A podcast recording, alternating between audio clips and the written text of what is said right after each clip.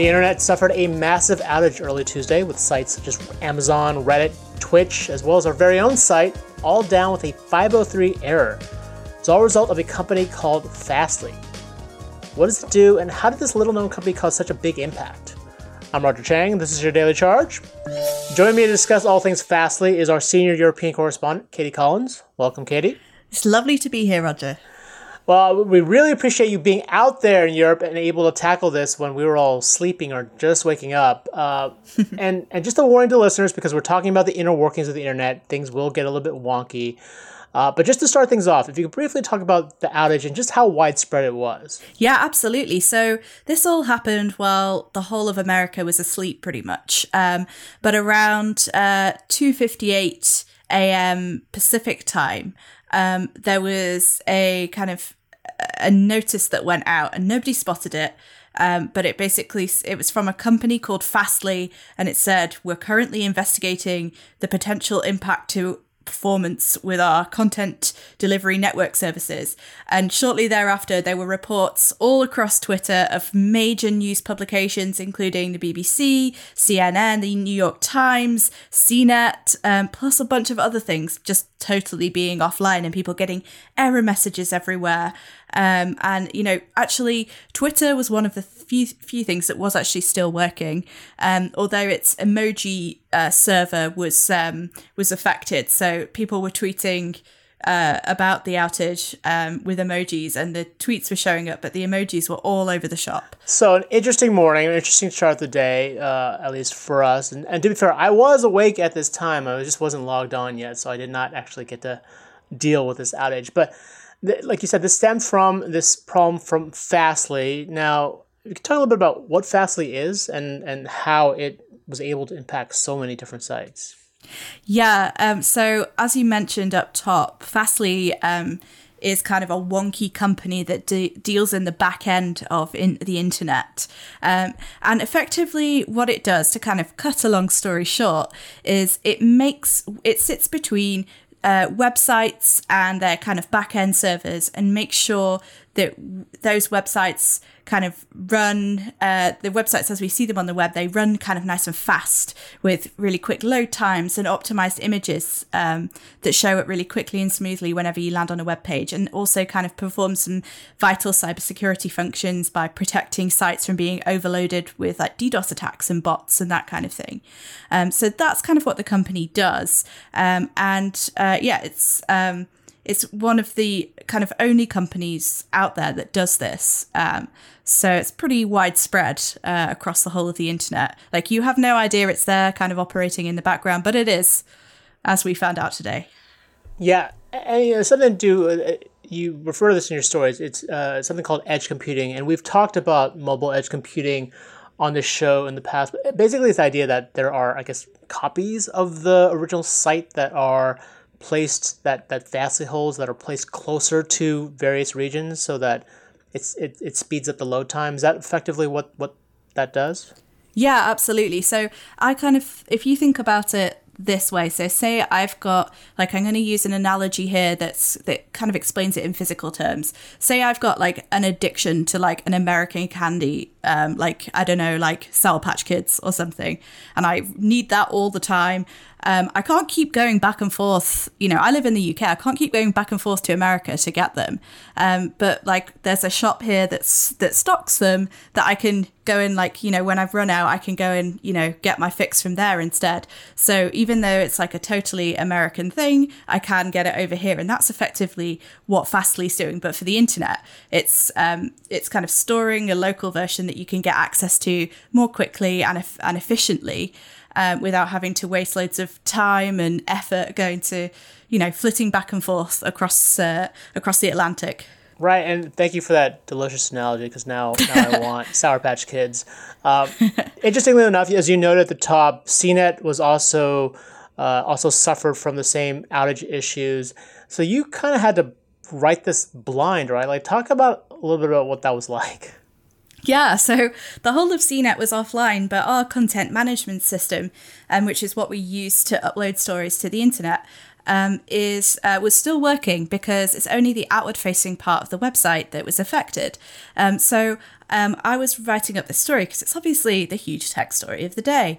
Um, I was writing it up in our content management system and publishing it to an audience of people who couldn't read it because the website was offline um, and it meant that I couldn't preview it, um, see how it looked, um, which is you know something that we're encouraged to do to make sure that everything's appearing properly once we publish something as it should.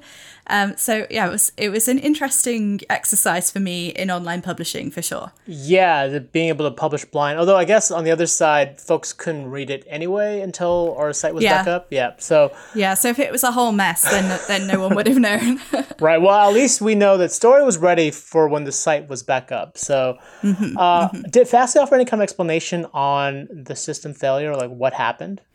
So they did, but you know, it's again, it's a wonky kind of system, and uh, their their explanation is kind of equally wonky. So what they said, both in a tweet and in a statement to me, was we identified a service configuration that kind of triggered disruptions um, across the globe, and they then disabled that configuration, and now the network's back online. So you know, basically, it does. It's something went wrong.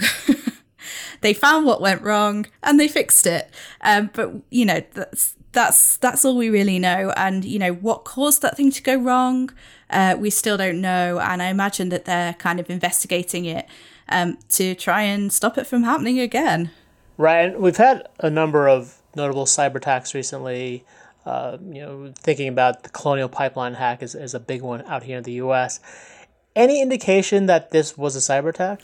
Well, um, no. Uh, to be kind of upfront about this, there were a lot. There was a lot of speculation on Twitter that you know there was. I think cyber attack was actually trending on Twitter as this was going on.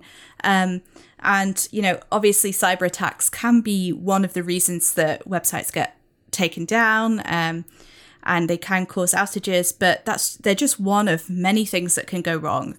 You know, we all use technology all the time. We all see how often it fails us in all, di- all different ways. So, you know, it, it would definitely be jumping to conclusions to say that this was a cyber attack. There's there's not been any evidence of that so far. Okay, and and uh, as mentioned earlier, you know, we got a lot of 503 error messages on the internet today, as it all kind of broke down. What exactly is a 503 error? So, you know, you, you'll probably be used to seeing error messages, um, maybe 404 error, um, you know, when you're trying to access a site. Um, and it's kind of, it's basically showing you that uh, the server that hosts the website that you're trying to access isn't ready to handle the requests that you're putting in.